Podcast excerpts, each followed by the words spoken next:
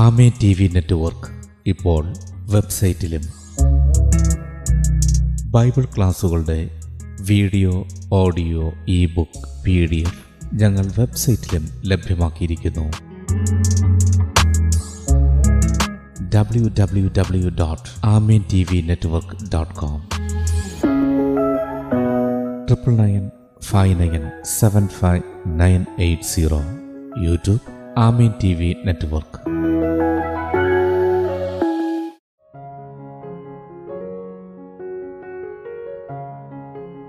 Kummallur Maranatha gospel mission ഒരുക്കുന്ന നാനൂറ്റി നാൽപ്പത്തിനാലാമത്തെ Bible സ്റ്റഡിയിലേക്ക് ഏവർക്കും സ്വാഗതം.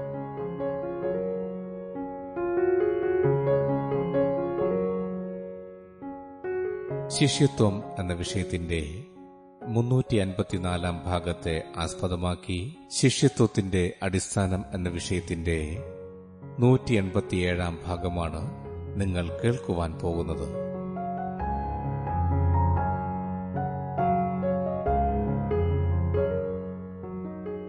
ക്ലാസുകൾ എടുക്കുന്നത് brother Sunil Kumar C G. അന്വേഷണങ്ങൾക്ക് nine double four seven two zero double six eight zero.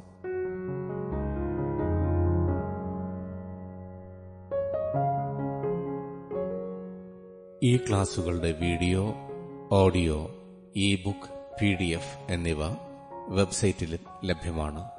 W W W dot Amen T V network dot com. ഞങ്ങളുമായി ബന്ധപ്പെടുവാൻ triple nine five nine seven five nine eight zero. സൃഷ്ടാവായ ദൈവത്തിന്റെ അതിധന്യമായ നാമം വാഴ്ത്തപ്പെടുമാറാകട്ടെ. ശിഷ്യനും ജീവിതവും എന്ന വിഷയത്തോടുള്ള ബന്ധത്തിൽ ശിഷ്യനും വചനവും ക്രൂശും എന്നുള്ള വിഷയമാണ് ഇവിടെ വിചിന്തനം ചെയ്യുവാൻ കർത്താവിൽ ആഗ്രഹിക്കുന്നത്. മത്തായി എഴുതിയ സുവിശേഷം ഇരുപത്തി എട്ടാമത്തെ അധ്യയം പതിനെട്ട് മുതൽ ഇരുപത് വരെയുള്ള വാക്യങ്ങൾ. യേശു അടുത്ത് ചെന്ന് സ്വർഗത്തിലും ഭൂമിയിലും സകല അധികാരവും എനിക്ക് നൽകപ്പെട്ടിരിക്കുന്നു. ആകയാൽ നിങ്ങൾ പുറപ്പെട്ട് പിതാവിന്റെയും പുത്രന്റെയും പരിശുദ്ധാത്മാവിന്റെയും നാമത്തിൽ സ്നാനം കഴിപ്പിച്ച് ഞാൻ നിങ്ങളോട് കൽപ്പിച്ചതൊക്കെയും പ്രമാണിപ്പാൻ തക്കവണ്ണം ഉപദേശിച്ചുകൊണ്ട് സകല ജാതികളെയും ശിഷ്യരാക്കിക്കൊള്ളുവിൻ. ഞാനോ ലോക അവസാനത്തോളം എല്ലാ നാളും നിങ്ങളുടെ കൂടെയുണ്ട് എന്നരുളി ചെയ്തു. സകലരെയും അവിടുത്തെ ശിഷ്യരാക്കുക. ഇതാണ്. സ്വർഗത്തിലേക്ക് കയറിപ്പോകുന്നതിന് മുമ്പ് ശിഷ്യന്മാർക്ക് യേശുക്രിസ്തു ഭരമേൽപ്പിക്കുന്ന ദൗത്യം. സകലരെയും ശിഷ്യരാക്കുക. ശിഷ്യൻ എന്നിവിടെ അർത്ഥമാക്കുന്നത് അവിടുത്തെ അനുഗമിക്കുക. കർത്താവിനെ അനുഗമിക്കുക. പിൻപറ്റുക. കർത്താവിനോടൊപ്പം നടക്കുക. ലൂക്കോസ് എഴുതിയ സുവിശേഷം പതിനാലാമത്തെ അധ്യയം. ഇരുപത്തിയാറ് ഇരുപത്തിയേഴ് മുപ്പത്തിമൂന്ന് വാക്യങ്ങളിൽ എന്റെ അടുക്കൽ വരികയും അപ്പനെയും അമ്മയെയും ഭാര്യയെയും മക്കളെയും സഹോദരന്മാരെയും സഹോദരികളെയും സ്വന്ത ജീവനെയും കൂടെ പകയ്ക്കാതിരിക്കുകയും ചെയ്യുന്നവന് എന്റെ ശിഷ്യനായിരിക്കാൻ കഴിയുകയില്ല. തന്റെ ക്രൂശെടുത്തുകൊണ്ട് എന്റെ പിന്നാലെ വരാത്തവനും എന്റെ ശിഷ്യനായിരിക്കാൻ കഴിയുകയില്ല. മുപ്പത്തി മൂന്നാമത്തെ വാക്യത്തിലേക്ക് വരുമ്പോൾ അങ്ങനെ തന്നെ നിങ്ങളിൽ ആരെങ്കിലും തനിക്കുള്ളതൊക്കെയും വിട്ടുപിരിയുന്നില്ല എങ്കിൽ അവന് എന്റെ ശിഷ്യനായിരിക്കാൻ കഴിയുകയില്ല. അപ്പോൾ തനിക്കുള്ളതൊക്കെയും എന്ത് ചെയ്യണം? വിട്ടുപിരിയണം. അതിനുള്ള ബന്ധത്തിലാണ് ഇരുപത്തി ആറാമത്തെ വാക്യത്തിൽ സ്വന്തം ബന്ധങ്ങളുടെ എല്ലാം കാര്യങ്ങൾ പറയുന്നത്. വസ്തുവകളുടെ കാര്യങ്ങളെല്ലാം പറയുന്നത്. എല്ലാം വിട്ടുപിരിയുക. അതിന്റെ അർത്ഥം ദൈവഹിതപ്രകാരം ഈ കാര്യങ്ങളെല്ലാം നമ്മൾ കാണുക കൈകാര്യം ചെയ്യുക എന്നുള്ളതാണ് കർത്താവിടെ അർത്ഥമാക്കുന്നത്.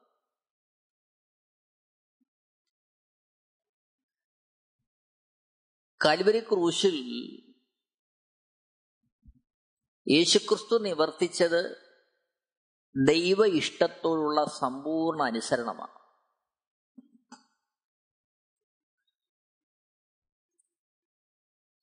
ഫിലിപ്പാലേഖനം രണ്ടാമത്തെ അധ്യായം അഞ്ചു മുതൽ ഒമ്പത് വരെയുള്ള വാക്യങ്ങളിൽ വ്യക്തമായിട്ട് നമ്മളത് കാണുന്നുണ്ട്. സമ്പൂർണമായ അനുസരണം ദൈവ ഇഷ്ടത്തെ നിവർത്തിക്കുന്നു. എബ്രായ ലേഖനം അഞ്ചാമത്തെ അധ്യയം ഏഴ് മുതൽ ഒമ്പത് വരെയുള്ള വാക്യങ്ങളിലേക്ക് വരുമ്പോൾ കഷ്ടാനുഭവങ്ങളാൽ അനുസരണം പഠിച്ച് തികഞ്ഞവനായ യേശുക്രിസ്തുവിനെ അനുസരിക്കുന്ന ഏവർക്കും നിത്യരക്ഷയുടെ കാരണഭൂതനായിട്ട് യേശുക്രിസ്തു മാറുന്നു. അപ്പോൾ ഈ അനുസരണത്തോടെ ബന്ധത്തിൽ നമുക്കുണ്ടാകേണ്ടുന്ന സമർപ്പണം. രണ്ട് കുരിന്തർ അഞ്ചാമത്തെ അധ്യയം പതിനാല് മുതൽ പതിനേഴ് വരെയുള്ള വാക്യങ്ങളിൽ നമ്മൊരു പുതിയ സൃഷ്ടിയായി മാറുക. റോമാലേഖനം ആറാമത്തെ അധ്യയം രണ്ട് മുതൽ പതിമൂന്നിലുള്ള വാക്യങ്ങളിൽ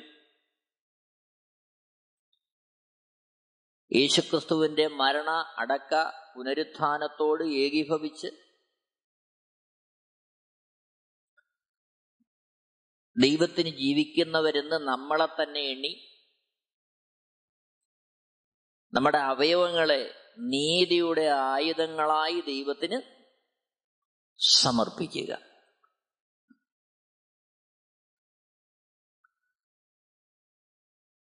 അവിടെയാണ് വീണ്ടും ജനനം എന്നുള്ളതിന്റെ പ്രായോഗികത വെളിപ്പെടുന്നത്. നാം ദൈവരാജ്യത്തിലേക്ക് എന്ത് ചെയ്തു? വീണ്ടും ജനനത്താൽ പ്രവേശിച്ചു. ദൈവത്തിന്റെ സമ്പൂർണ ഹിതമറിഞ്ഞ് ദൈവിക അധികാരത്തിന് കീഴിൽ ദൈവരാജ്യം അനുഭവിക്കുന്ന അവസ്ഥയിലേക്ക് നമ്മൾ എന്ത് ചെയ്യുക? വീണ്ടും ജനിച്ച് പ്രവേശിക്കുകയാണ്.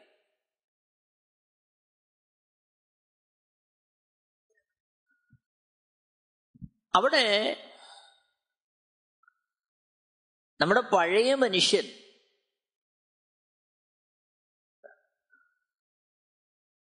ക്രൂശിക്കപ്പെടുകയാണ്.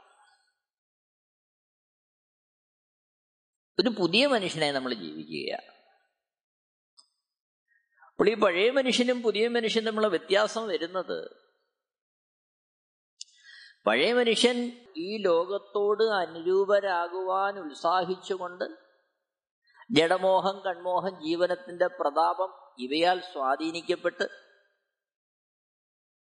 ഈ ലോകത്തിൽ സുഖസൗകര്യങ്ങളും ആർഭാടവും പേരും പ്രശസ്തി അംഗീകാരവും എല്ലാം നേടുവാൻ വേണ്ടി ഉത്സാഹിക്കുന്ന പഴയ മനുഷ്യൻ.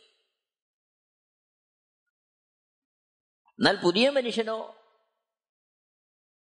എല്ലാ മാനവും മഹത്വവും പുകഴ്ചയും ദൈവത്തിൽ കാണുന്നു. സ്വന്തം ഇഷ്ടങ്ങളും താല്പര്യങ്ങളും എല്ലാം ക്രൂശീകരിച്ചു.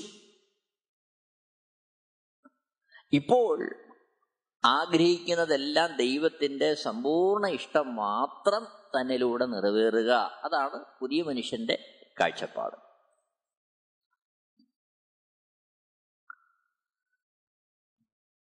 തിമത്യോസിന് എഴുന്ന രണ്ടാമത്തെ ലേഖനം രണ്ടാമത്തെ അധ്യയം എട്ട് മുതൽ പതിമൂന്ന് വരെയുള്ള വാക്യങ്ങളിൽ രണ്ട് തിമോത്തിയോസ് രണ്ടാമത്തെ അധ്യയം എട്ട് മുതൽ പതിമൂന്ന് വരെയുള്ള വാക്യങ്ങൾ. പതിനൊന്നാമത്തെ വാക്യം. നാം അവനോടുകൂടെ മരിച്ചു എങ്കിൽ കൂടെ ജീവിക്കും. സഹിക്കുന്നു എങ്കിൽ കൂടെ വാഴും.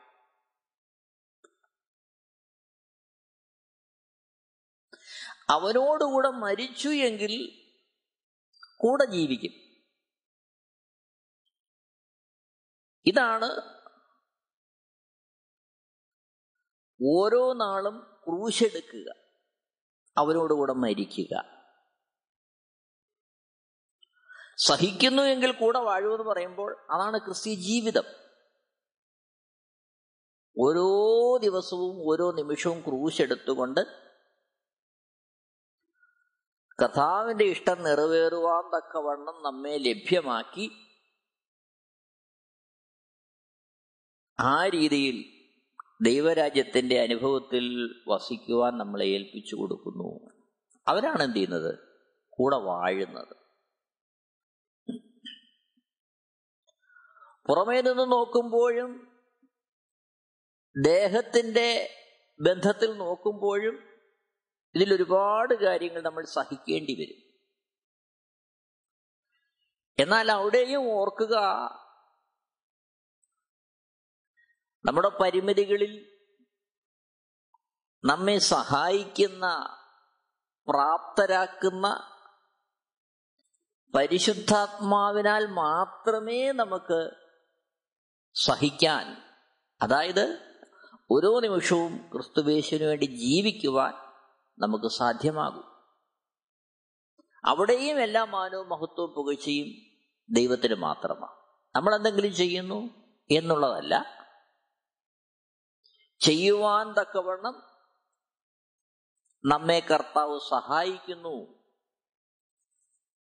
അതാണ് ക്രൂശിക്കപ്പെട്ട ഒരുവന്റെ മാനസികാവസ്ഥ. എന്നെ കേൾക്കുന്ന പ്രിയരെ ഇത് നമ്മൾ വളരെ വ്യക്തമായിട്ട് ഗ്രഹിക്കേണ്ടത് ആവശ്യമാണ്. നമ്മളുടെ കർത്താവ് എന്ത് ചെയ്യുക?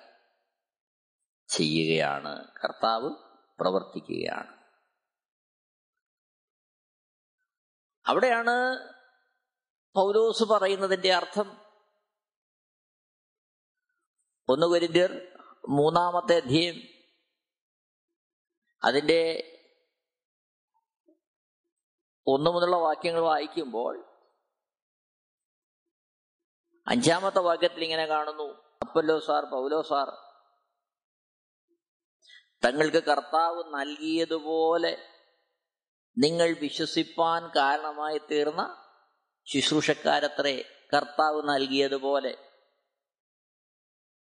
ആറാമത്തെ വാക്യത്തിലേക്ക് വരുമ്പോൾ ഞാൻ നട്ടു അപ്പല്ലോ സ്നനച്ചു ദൈവം അത്രേ വളരുമാറാക്കിയത്. ഏഴാമത്തെ വാക്യത്തിലേക്ക് വരുമ്പോൾ ആകയാൽ വളരുമാറാക്കുന്ന ദൈവമല്ലാതെ നടുന്നവനും നനയ്ക്കുന്നവനും ഏതുമില്ല. അപ്പോൾ സമ്പൂർണമായി പരിശുദ്ധാത്മാവ് പ്രവർത്തിക്കുന്നു. പരിശുദ്ധാത്മാവ് പ്രവർത്തിക്കുവാൻ തക്കോണം തങ്ങളെ ലഭ്യമാക്കുന്നു. ഗലാത്യലേഖനം രണ്ടാമത്തെ അധ്യയം പത്തൊമ്പത് ഇരുപത് വാക്യങ്ങൾ. ഗലാത്യലേഖനം രണ്ടാമത്തെ അധ്യയം പത്തൊൻപത് ഇരുപത് വാക്യങ്ങൾ. ഞാൻ ദൈവത്തിനായി ജീവിക്കേണ്ടതിന് ന്യായപ്രമാണത്താൽ ന്യായപ്രമാണ സംബന്ധമായി മരിച്ചു. ഇരുപതാമത്തെ വാക്യം. ഞാൻ ക്രിസ്തുവിനോടുകൂടെ ക്രൂശിക്കപ്പെട്ടിരിക്കുന്നു. ഇനി ജീവിക്കുന്നത് ഞാനല്ല ക്രിസ്തുവത്രേ എന്നിൽ ജീവിക്കുന്നു. ഇപ്പോൾ ഞാൻ ജഡത്തിൽ ജീവിക്കുന്നതോ എന്നെ സ്നേഹിച്ച് എനിക്ക് വേണ്ടി തന്നെത്താൻ ഏൽപ്പിച്ചു കൊടുത്ത ദൈവപുത്രങ്കരുള്ള വിശ്വാസത്താലത്രേ ജീവിക്കുന്നത് എത്ര സമർപ്പണത്തോടെയാ? പൗലൂസ് ഈ വാക്യം എഴുതുന്നത്. നോക്കിയാട്ടെ. ഞാൻ ക്രിസ്തുവിനോടുകൂടെ ക്രൂശിക്കപ്പെട്ടിരിക്കുന്നു. ഇനി ജീവിക്കുന്നത് ഞാനല്ല. ക്രിസ്തു അത്രേ എന്നിൽ ജീവിക്കുന്നു. അപ്പോൾ ക്രൂശെടുത്തുകൊണ്ട് ഒരുവൻ യേശുവിനെ അനുഗമിക്കുവാൻ കർത്താവ് ആവശ്യപ്പെടുമ്പോൾ അത് നമ്മിൽ നിന്നൊരു പ്രഖ്യാപനം പ്രതീക്ഷിക്കുകയാണ്. ഞാൻ ക്രൂശിക്കപ്പെട്ടു എന്റെ പഴയ മനുഷ്യൻ മരിച്ചു ഞാൻ മരിച്ചു. അതുമാത്രമല്ല ഇനി ജീവിക്കുന്നത് ഞാനല്ല. മറിച്ച് ക്രിസ്തു അത്രേ എന്നിൽ ജീവിക്കുന്നു. അതായത് എന്നിലൂടെ ക്രിസ്തു ജീവിക്കുക. അതാണ് ക്രിസ്ത്യ ജീവിതം.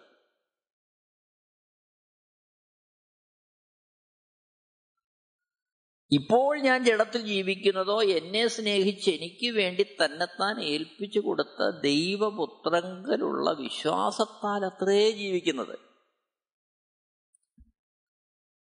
അപ്പോൾ ക്രിസ്തു എന്നിൽ ജീവിക്കുന്നു എന്ന് പറയുമ്പോൾ എങ്ങനെയാ ജീവിക്കുന്നത്? ദൈവപുത്രങ്കരുള്ള വിശ്വാസത്താൽ ജീവിക്കുന്നു. പ്രിയരെ വളരെ ഭയത്തോടെ നാം ഈ വാക്യങ്ങൾ ഗ്രഹിക്കേണ്ടതുണ്ട് വിശേഷലി കാലഘട്ടത്തിൽ.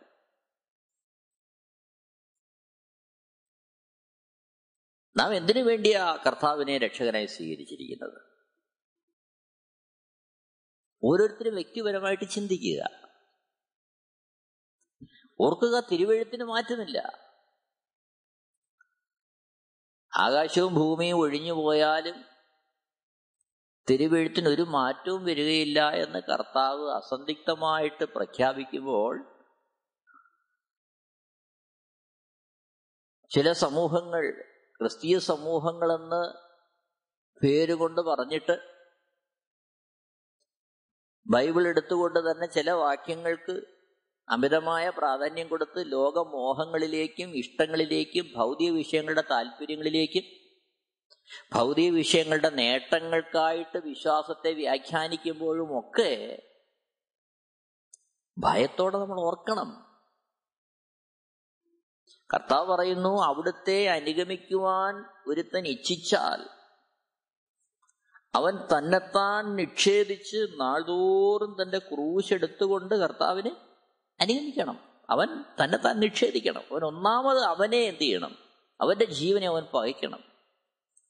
കാരണം ക്രൂശിൽ നടക്കുന്നത് മരണമാണ്. അവൻ തന്നെ തന്നെ മരിച്ചവനെ നെണ്ണുകയാണ് ഇനി ജീവിക്കുന്നത് ക്രിസ്തുവിനെ നെണ്ണുകയാണ് ഇത് നമ്മൾ മനസ്സിലാക്കണം. കാലം മാറി.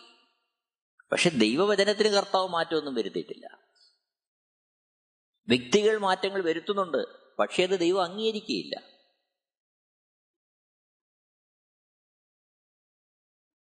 ഭൗതിക വിഷയങ്ങൾക്ക് വേണ്ടി കർത്താവിനെ അനുഗമിക്കുവാൻ കർത്താവ് ഒരാളെ പോലും വിളിച്ചിട്ടില്ല. എന്നാൽ ജീവിതത്തിന്റെ അടിസ്ഥാന ആവശ്യങ്ങൾ കർത്താവ് നൽകുമെന്നുള്ളത് സത്യം. അത് കർത്താവ് പറഞ്ഞിരിക്കുന്ന കാര്യമാണ്. അതെന്തിനു വേണ്ടിയാ? ദൈവപുത്രങ്കലുള്ള വിശ്വാസത്താൽ ഇവിടെ ജീവിച്ചുകൊണ്ട് ദൈവരാജ്യത്തിന്റെ അനുഭവത്തിൽ കർത്താവിന്റെ ഇഷ്ടങ്ങൾ ചെയ്യുവാൻ നമുക്ക് ദൈവം മുഖാന്തരം ഒരുക്കുന്നതാണ് നമ്മുടെ ആവശ്യങ്ങളുടെ നിവർത്തീകരണം. അല്ലാതെ നമ്മുടെ ദൂർത്തിന് വേണ്ടിയോ ആഡംബരത്തിന് വേണ്ടിയോ പേരിനും പ്രശസ്തിക്കോ അംഗീകാരത്തിന് വേണ്ടിയോ എന്തെങ്കിലും തരാമെന്ന് പറഞ്ഞുകൊണ്ട് കർത്താവ് ഒരാളെ പോലും വിളിച്ചിട്ടില്ല. ഇത് നമ്മൾ ഗ്രഹിക്കണം. ലൂക്കോസ് എഴുതിയ സുവിശേഷം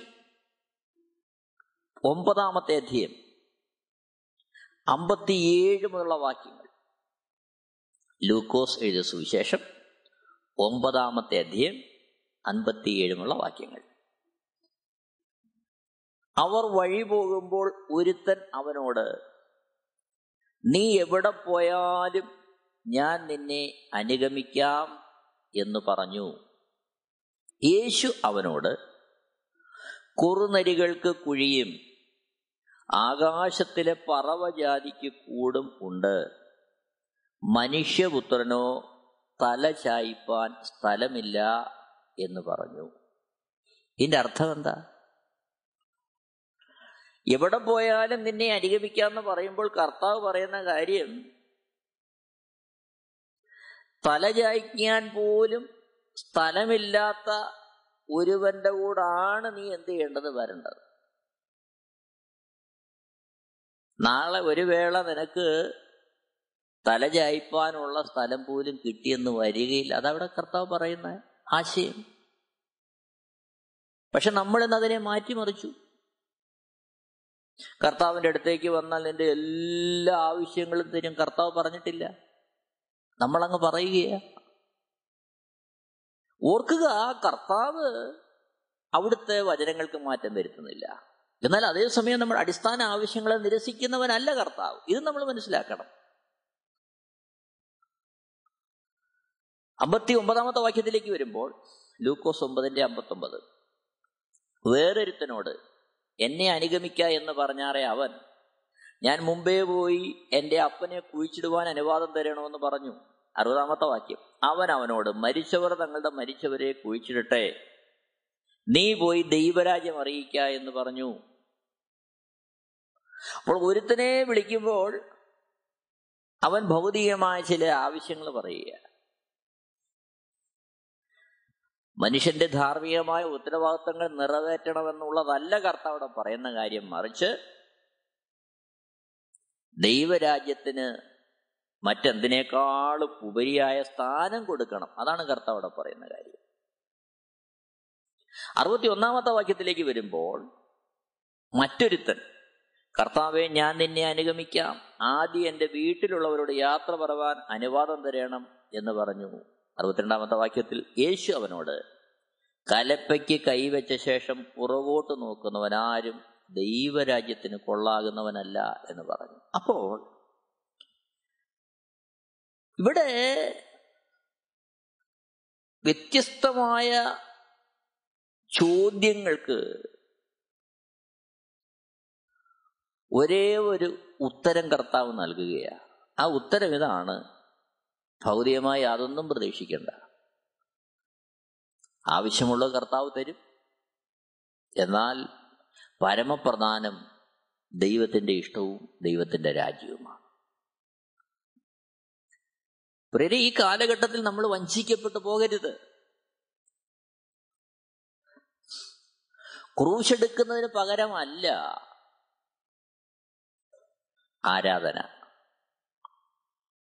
ആരാധന എന്ന് പറയുമ്പോൾ സ്തുതിഗീതങ്ങളാൽ ദൈവത്തെ മഹത്വപ്പെടുത്തി ദൈവത്തെ പ്രസാദിപ്പിക്കാമെന്ന് നാം ആരെങ്കിലും കരുതിയാൽ അത് തെറ്റാ വേണ്ടെന്നല്ല. എന്നാൽ ക്രൂശ് എടുക്കാതെയുള്ള ഈ അനുഭവത്തും ദൈവത്തിന് ഇഷ്ടമല്ല. ക്രൂശെടുക്കുന്നതിന് പകരമുള്ളതല്ല സുവിശേഷ വേല. ക്രൂശെടുക്കുന്നതിന് പകരമല്ല ദൈവത്തോടുള്ള സ്നേഹത്തിൽ നാം ചെയ്യുന്നത് ഒന്നും. ഓരോ നാളും ക്രൂശെടുക്കുക എന്ന് പറയുമ്പോൾ ക്രൂശെടുക്കുക എന്നുള്ളത് മാത്രമേ കർത്താവ് ഉദ്ദേശിക്കുന്നുള്ളൂ. ഇവിടെയാണ് നാം നമ്മുടെ ക്രിസ്ത്യ ജീവിതത്തെ പരിശോധിക്കേണ്ടത്. ഒരു വേള കർത്താവിനെ അറിഞ്ഞിട്ടും കർത്താവിന്റെ വേല ചെയ്യാൻ തുടങ്ങിയിട്ടും ഒക്കെ വർഷങ്ങളാവും. പക്ഷേ ക്രൂശെടുക്കാൻ നമുക്ക് ഇതെല്ലാം ചെയ്യാം.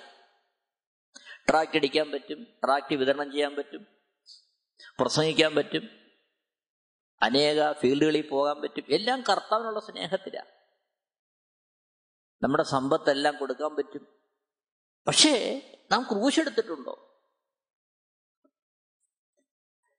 കുരിന്തർക്ക് എഴുതുന്ന ഒന്നാമത്തെ ലേഖനം പതിമൂന്നാമത്തെ അധ്യായം ഒന്നാമത്തെ വാക്യത്തിൽ ഞാൻ മനുഷ്യരുടെയും ദൂതന്മാരുടെയും ഭാഷകളിൽ സംസാരിച്ചാലും എനിക്ക് സ്നേഹമില്ല എങ്കിൽ ഞാൻ മുഴങ്ങുന്ന ചെമ്പോ ചിലമ്പുന്ന കൈത്താളമോ എനിക്ക് പ്രവചനപരമുണ്ടായിട്ട് സകല മർമ്മങ്ങളും സകല ജ്ഞാനവും ഗ്രഹിച്ചാലും മലകളെ നീക്കുവാൻ തക്ക വിശ്വാസമുണ്ടായാലും സ്നേഹമില്ല എങ്കിൽ ഞാൻ ഏതുമില്ല. അവിടെ തുടങ്ങി പരിശുദ്ധാത്മാവ് സ്നേഹത്തെക്കുറിച്ച് പറയുകയാണ്. ഇത് ഏത് സ്നേഹമാ? ഇവിടെ ഏത് സ്നേഹമാണ് ഉണ്ടാകേണ്ടത്? ക്രൂശീകരണത്തിന് ശേഷം കർത്താവിനെ തള്ളി പത്രോസും കൂട്ടരും മീൻ പിടിക്കാൻ പോകുമ്പോൾ കടൽക്കരയിൽ അവരെ തേടി വരുന്ന കർത്താവ് പത്രോസിനോട് ചോദിക്കുന്ന ചോദ്യമുണ്ട് ഇവരിലധികമായി നീ എന്നെ സ്നേഹിക്കുന്നുവോ? ആ സ്നേഹമാണ് ഇവിടെ വേണ്ടത്. കർത്താവിനെ എല്ലാത്തേക്കാളും അധികമായി സ്നേഹിക്കുന്ന സ്നേഹം ആ സ്നേഹത്തിൽ അധിഷ്ഠിതമായ വിശ്വാസം എനിക്ക് വേണ്ടി ജീവനെ തന്നവൻ ഈ ഭൂമിയിലെ എന്റെ ഓട്ടം തികയ്ക്കാൻ ആവശ്യമായ എന്താണോ അതവൻ തരുമെന്നുള്ള സ്നേഹം അതിലധിഷ്ഠിതമായ വിശ്വാസം. സ്നേഹത്തിൽ അധി അധിഷ്ഠിതമായ വിശ്വാസം. അല്ലാതെ എന്റെ കാര്യങ്ങൾ സാധിച്ചെടുക്കാൻ സർവശക്തൻ ഇതെല്ലാം എനിക്ക് തരും എന്നുള്ളത് ക്രൂശിനെ ഒഴിവാക്കി ലോകമോഹങ്ങളെ സാധിച്ചെടുക്കുവാൻ കർത്താവിനെ കൂട്ടുപിടിക്കുന്നതാണ്. എന്നാൽ ഒരു വേള ചോദിച്ചേക്കാം. എന്നിട്ട് കർത്താവ് എന്താ തരുന്നത്? ഓർക്കുക പ്രിയരെ അവിടുന്ന് സൃഷ്ടാവാണ്. അവിടത്തേക്ക് തരാൻ മനസ്സുണ്ടെങ്കിൽ അവിടുന്ന് നമുക്ക് വഴികളെ തുറന്നെന്ന് വരാം. പക്ഷെ അങ്ങനെ കർത്താവ് നമുക്ക് ചില കാര്യങ്ങൾ തരുന്നു എന്നുള്ളത് നിത്യരാജ്യത്തിലേക്ക് നിത്യതയിലേക്ക് നമ്മളെ പ്രവേശിപ്പിക്കും എന്നുള്ളതിന്റെ അടയാളമല്ല.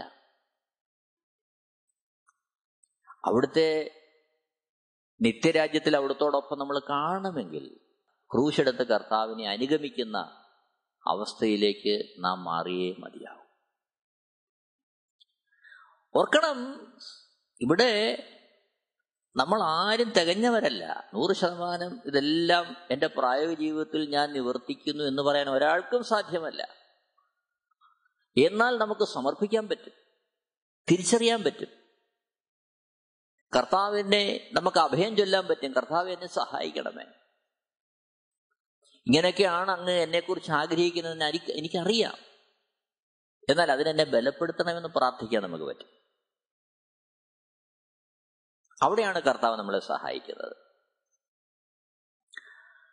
ഗലാത്തി ലേഖനം ആറാമത്തെ അധ്യയം പതിനാല് പതിനഞ്ച് വാക്യങ്ങളിൽ ഗലാത്തി ലേഖനം ആറാമത്തെ അധ്യയം പതിനാല് പതിനഞ്ച്. എനിക്കോ നമ്മുടെ കർത്താവായ യേശു ക്രിസ്തുവിന്റെ ക്രൂശിലല്ലാതെ പ്രശംസിപ്പാൻ ഇടവരരുത്. അവനാൽ ലോകം എനിക്കും ഞാൻ ലോകത്തിനും ക്രൂശിക്കപ്പെട്ടിരിക്കുന്നു. പരിച്ഛേദനയല്ല അഗ്രചർമ്മവുമല്ല പുതിയ സൃഷ്ടിയത്രേ കാര്യം. അപ്പോൾ ദിനംതോറും ക്രൂശെടുത്ത് അനുഗമിക്കുന്ന ഒരുവന്റെ വീക്ഷണം ഇവിടെ വ്യക്തമാക്കുകയാണ്. സകല പ്രശംസയും ക്രിസ്തുവിന്റെ ക്രൂശിലാണ്. അല്ലാതെ പ്രശംസിപ്പാൻ ഇടവരരുത്. അതൊരു തീരുമാനമാണ്. കാരണം ക്രൂശാണ് എന്ത് ചെയ്യുന്നത്? ലോകത്തിൽ നിന്ന് തന്നെ മോചിപ്പിച്ചു നിർത്തുന്നത്. ലോകം എനിക്ക് ഞാൻ ലോകത്തിനും ക്രൂശിക്കപ്പെട്ടിരിക്കുന്നു. ലോകരാജ്യത്തിന്റെയും ദൈവരാജ്യത്തിന്റെയും നടുക്ക് നിൽക്കുകയാണ് ക്രൂശ്.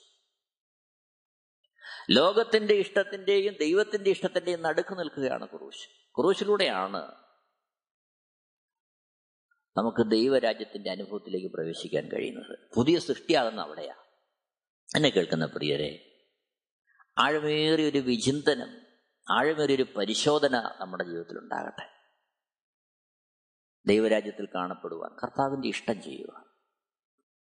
നമ്മുടെ ഇഷ്ടത്തിന് വേണ്ടി കർത്താവിനെ സമീപിക്കുന്നതിലുപരിയായി. കർത്താവിന്റെ ഇഷ്ടം ചെയ്യാൻ നമ്മളെ സമ്പൂർണമായി സമർപ്പിച്ചുകൊണ്ട് അവിടുന്ന് നമുക്ക് ഒരുക്കുന്ന മുഖാന്തരങ്ങളിലൂടെ മാത്രം നടക്കുവാൻ നമുക്ക് അവിടുത്തോട് അപേക്ഷിക്കാം. കർത്താവ് എന്നെ സഹായിക്കണമേ. എന്നെ ഇതിനെ പ്രാപ്തമാക്കണമേ. നമുക്ക് ഒരുമിച്ച് കർത്താവിന്റെ പാദപീഠത്തേക്ക് നമ്മളെ ഏൽപ്പിക്കാം. എല്ലാവരെയും ദൈവം ധാരാളമായിട്ട് അനുഗ്രഹിക്കുമാറാകട്ടെ. ദൈവത്തിന്റെ അതിശ്രേഷ്ഠമായ നാമം മഹത്വപ്പെടുമാറാകട്ടെ. Amen Amen T V network Christian internet channel സുവിശേഷീകരണത്തിന്റെ വ്യത്യസ്ത മുഖം തേടിയുള്ള യാത്ര YouTube and Facebook Amen T V network Trivandrum Kerala.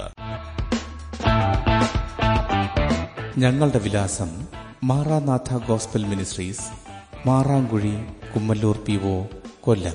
ആറ് ഒൻപത് ഒന്ന് അഞ്ച് ഏഴ് മൂന്ന്. അന്വേഷണങ്ങൾക്ക് nine double four seven two zero double six eight zero.